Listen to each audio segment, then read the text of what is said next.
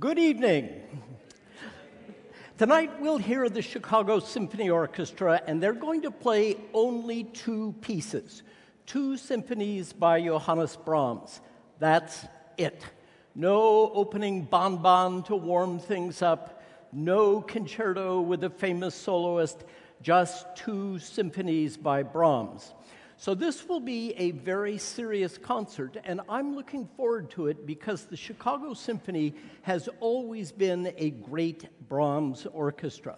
They have that rich, full Germanic sound that's exactly right for Brahms music. They have a great brass section, and over the last eighty years, they've made great recordings of Brahms symphonies with Fritz Reiner, Georg Schulte, James Levine, and others.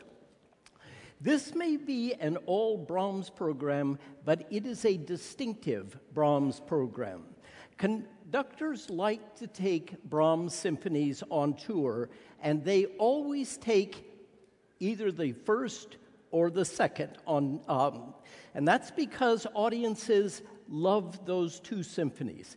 They love the first for its dark drama, and they love the second for its beauty and its excitement. But orchestras never take the third symphony on tour, and I understand why. The third is one of Brahms' greatest works, but it is a very subtle piece of music. It is the shortest of Brahms' four symphonies, and all four of its movements end very quietly. Conductors do not want that when they go on tours. They want pieces that will have audiences leaping to their feet and screaming, and they never take the third on tour. So I'm grateful to Riccardo Muti for taking the risk and bringing this very unusual combination of Brahms symphonies to Los Angeles. The third and the second make an unexpected pairing, but it's a good one, and this should be a terrific concert. As you know, Brahms lived in Vienna, but he liked to get out of town during the summer when it was hot, and he spent his summers at beautiful resorts in Austria, Germany, and Switzerland. Mahler called himself a Sommerkomponist, a summer composer. He had time only to compose during the summers, and Brahms, too, was a Sommerkomponist. Brahms would spend his summers composing in these beautiful places, then he'd spend the rest of the year in Vienna, where he'd revise what he had written, he'd edit and perform and conduct. Brahms composed the two symphonies that we'll hear this evening in two very different cities, and I'm going to call this lecture A Tale of Two Cities. In the summer of eighteen seventy-seven, Brahms was on a train going back to Vienna when he got off to rest in a little town in central Austria, right near the Italian border. Its name was Pörtschach, and it sits on the northern shore of the Wörthersee, a lake about ten miles long. It was absolutely beautiful there. Brahms fell in love with the place, and he decided not to go back to Vienna. He stayed in Pörtschach for the entire summer. To a friend, he wrote, "The mountains all around the blue lake are white with snow, while the trees are covered with the most delicate green." Music poured out of him in Pörtschach. To Clara Schumann, Brahms wrote, "So many melodies fly about here that one must be careful not to step on them."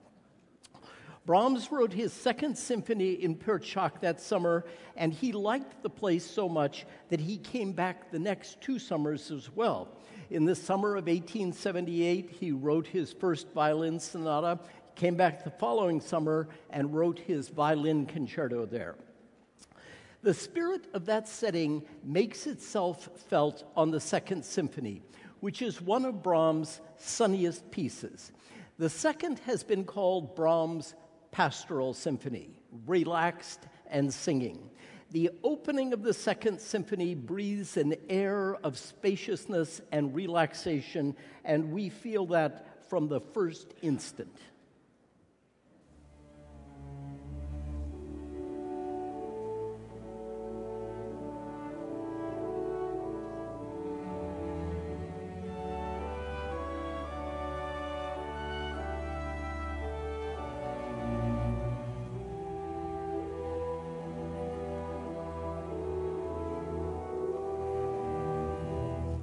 Now, that's such a beautiful beginning that it's easy to miss how ingeniously this symphony is made.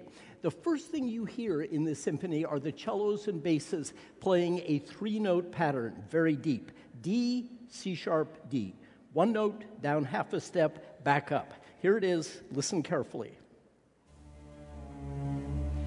Those three notes sound like nothing, but Brahms is going to build much of this symphony from that three-note pattern. Here's the main theme of the first movement.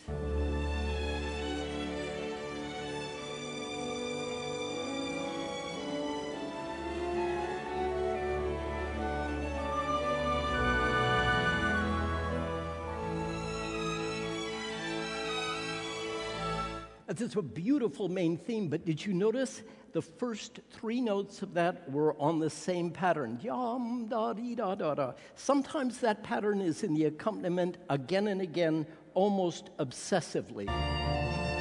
One, two, three, one, two, three.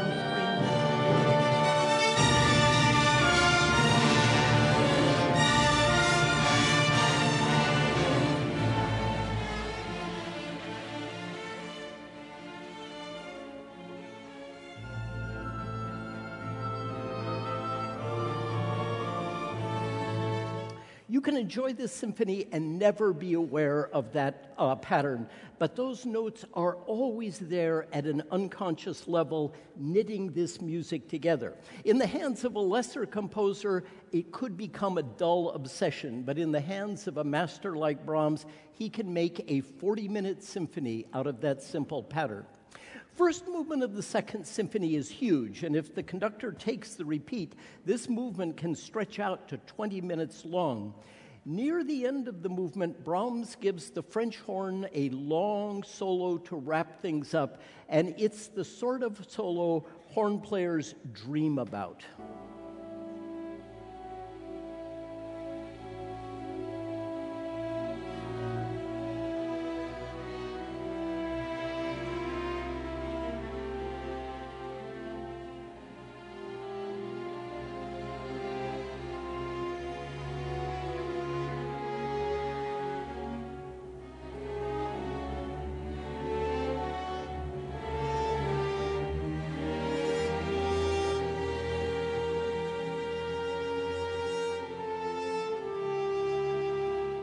Chicago Symphony has always been famous for its brass section.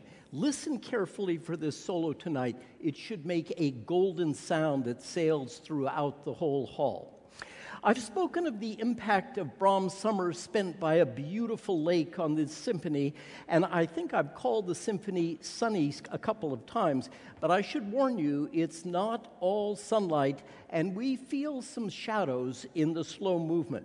Brahms sets the second movement in B major, but the curious thing is this movement doesn't feel like it's in a major key. It feels dark and grieving, as if it's in a minor key.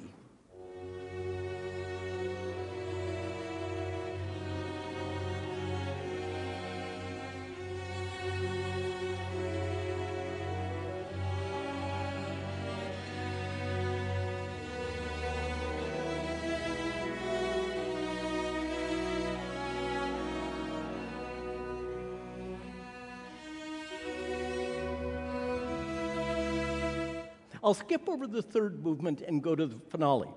Brahms marks the last movement of the Second Symphony, Allegro con spirito, and it is spirited indeed.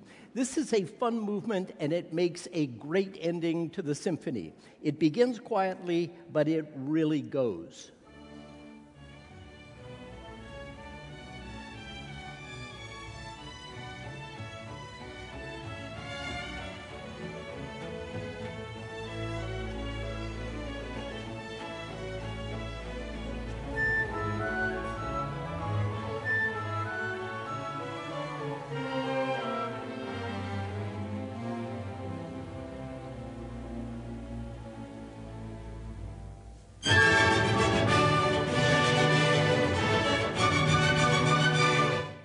Notice What were the first three mo- notes of that last movement? D, C sharp, D. Enjoy this music for the great symphony it is, but be aware of how beautifully it's made. Symphony is the work of a master. One last thing on the Second Symphony. One of the knocks on Brahms is that he was a dull orchestrator and that his music has the same gray dullness up to its sound. And if you compare Brahms to some of the other composers of his period, like Rimsky-Korsakov or Wagner or Strauss or Mahler, then it's true. Brahms' orchestral sound does not have that kind of brilliance. But Brahms' orchestration is exactly right for the kind of music he wrote. It is a serious, powerful, dark sound. And sometimes Brahms' orchestration can sound brilliant. At the end of the Second Symphony, Brahms pushes this music ahead to one of the most exciting endings he ever wrote, and despite the knock on him as a dull orchestrator, his writing for brass can be thrilling. Listen.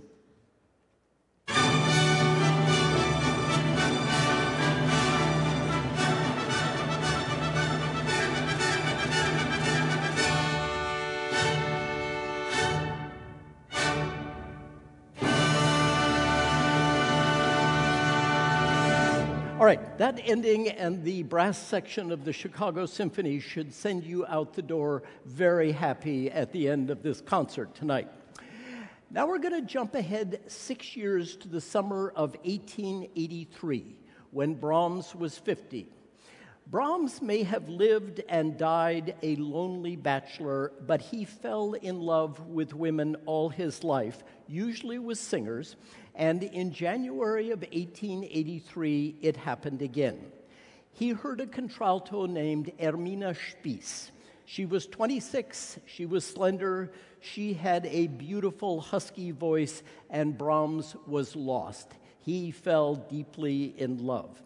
Hermine lived in Wiesbaden in western Germany, and so that summer Brahms did not go to a beautiful summer resort. He moved to Wiesbaden for the summer. He got a bright, sunny apartment that looked out over the Rhine, and that summer, with a view of the river and very much in love with a young woman, Brahms wrote his Third Symphony. It had been six years since he wrote the second, and now, at fifty, Brahms was an even more accomplished composer. The symphony he wrote that summer is a very unusual one. I noted that the third is Brahms' shortest symphony, and all four movements end very quietly. This is passionate, powerful music, but at the same time, it is a masterpiece of compression and economy. Third Symphony gets off to a powerful start. Three huge chords, and then the first theme comes crashing downward, like it's like a huge wave building up and then exploding downward.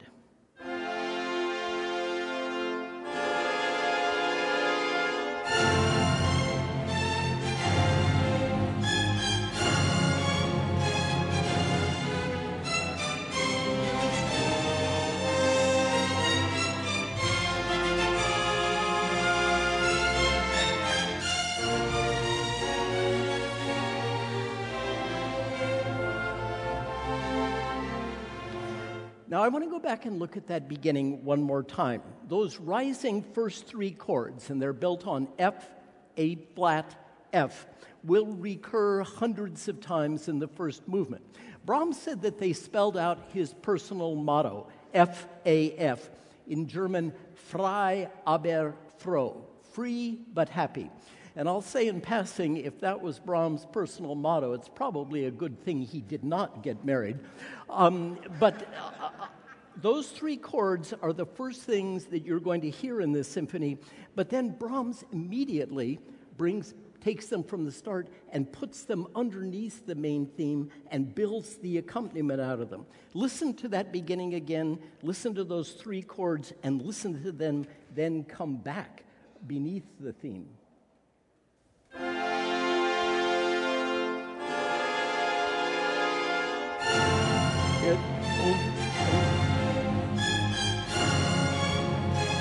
One, two.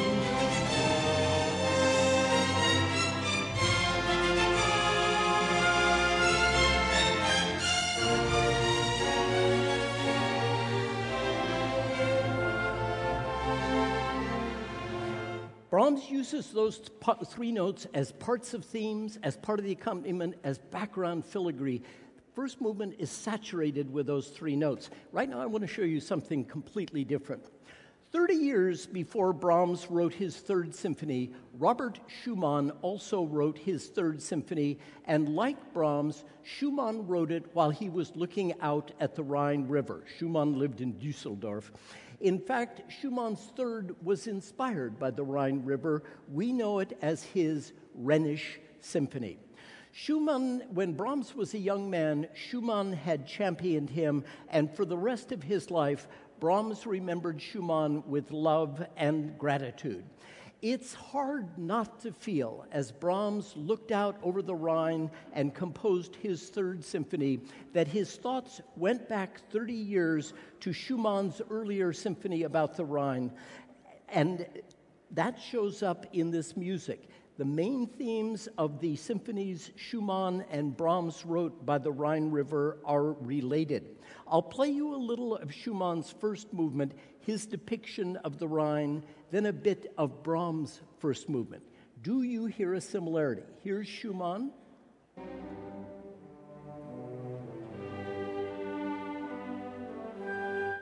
Here's Brahms.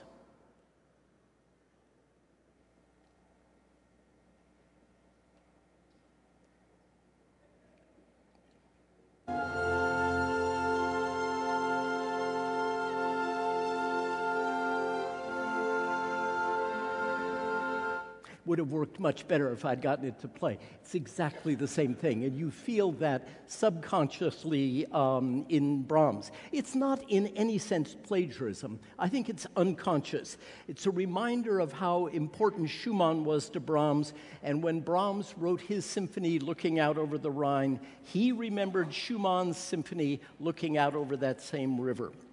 This is a big, powerful moment, but we get to the end and we get a surprise. That beginning may have been heroic, a wave crashing down, but the ending is not.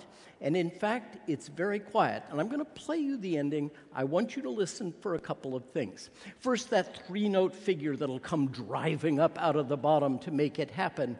Then listen for the main theme. Remember how it came crashing down at the beginning like a mighty wave? Now it's slow and measured and peaceful and calm. Here's the ending of this powerful movement.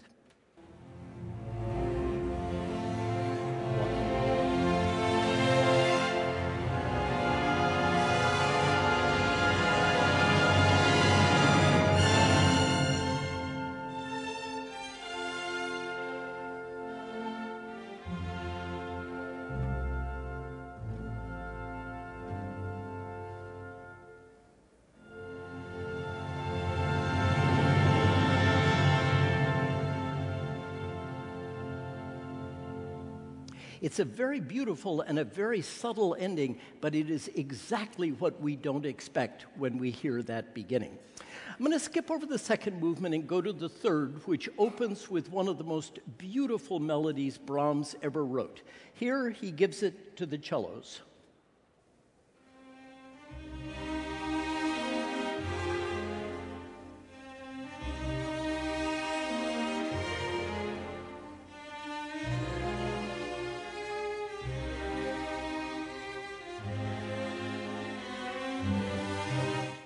Now, that's a great theme, and Brahms knew it, and I pointed out that he was never known as a great orchestra, but when he brings that theme back later, he does it beautifully. Takes it from the cellos, gives it to a solo French horn. Clara Schumann said that she felt that this symphony took her deep into a forest, and we might feel that here when the horn sounds as if it's coming from far, far away. This is beautiful writing.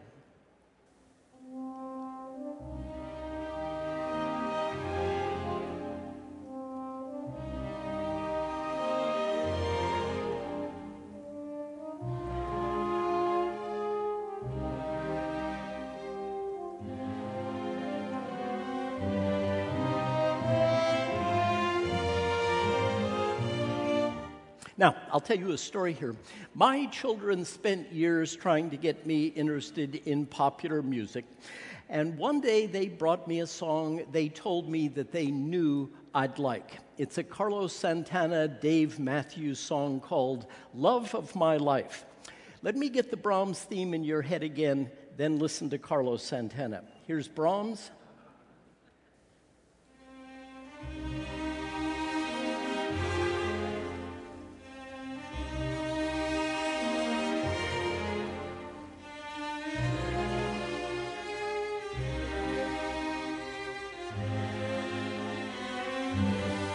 Now, here's Santana.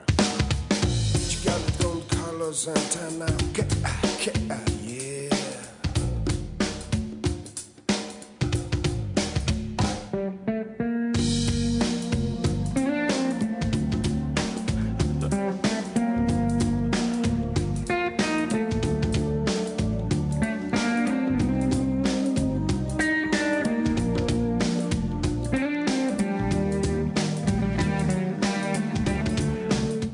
I looked up the reviews of the Santana album, and the reviewer liked this song and said that it had a nice pop tune. That pop tune is probably the only hit Brahms ever wrote, but it's a good one. The last movement gets off to a start that we would expect. It's fast, it's ominous, it's powerful, and suddenly it explodes.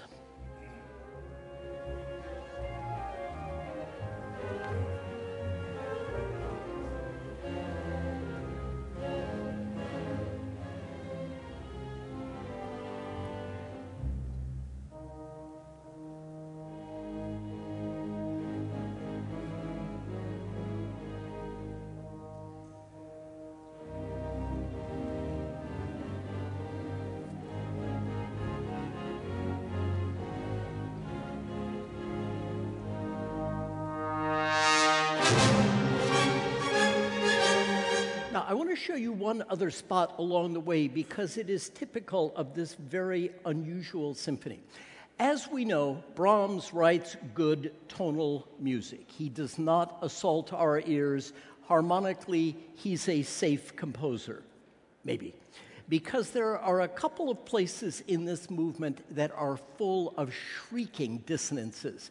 The movement rushes along, and into it, Brahms drops a couple of chords so dissonant that you can hardly believe that Brahms wrote them. It's surprising, and conductors aren't sure what to do with those chords. Some play them down, as if to say, Brahms didn't really mean this, and some conductors understand that, um, that Brahms did mean it. That dissonance is part of the movement, and they land on that chord like a bomb. I'm going to show you examples. Here is a fairly straightforward, understated uh, performance of that passage.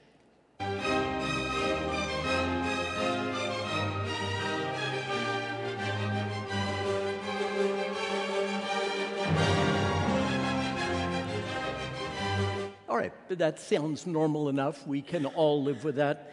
Here's Carlo Maria Giulini.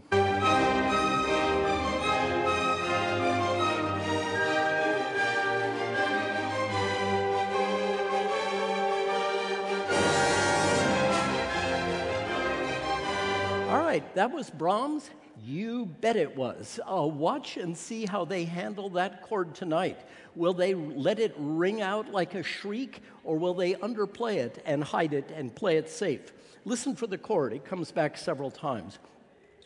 We get to the very end of this movement, and the tensions begin to lift. Brahms moves from F minor to F major, sunlight breaks through the dark clouds, and then we get more surprises. Brahms begins to bring back themes that we've heard in earlier movements, and at the very end, in the biggest surprise of this symphony, he goes all the way back to the very beginning of the symphony and concludes at just the point he began with its opening theme. At the beginning, that theme came crashing down like a mighty wave, but now it returns in utter calm, and this symphony ends in complete peace.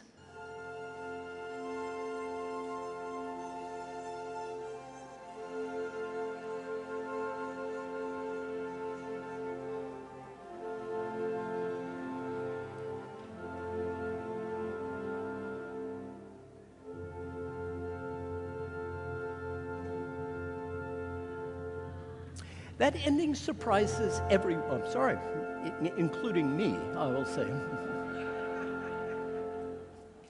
That ending surprises everyone, and people hear quite different things in it. Clara Schumann thought this symphony was about the deep woods. Someone else hears the sunset in a garden at the end of the symphony. Other people hear falling leaves. Each of you will hear something else. It's that kind of ending. Brahms' Third Symphony will send you out to intermission very quietly tonight, and you can understand why conductors don't like to take this music on tours. They want pieces that will fire audiences up and leave them cheering. This one won't do that. The Third Symphony is a very passionate piece, but it's a very subtle one, too. Many people will tell you that Brahms' Third is their favorite of his four symphonies, and I understand why. This should be a concert you remember. First, it's the Chicago... Sorry, Chicago... Sorry.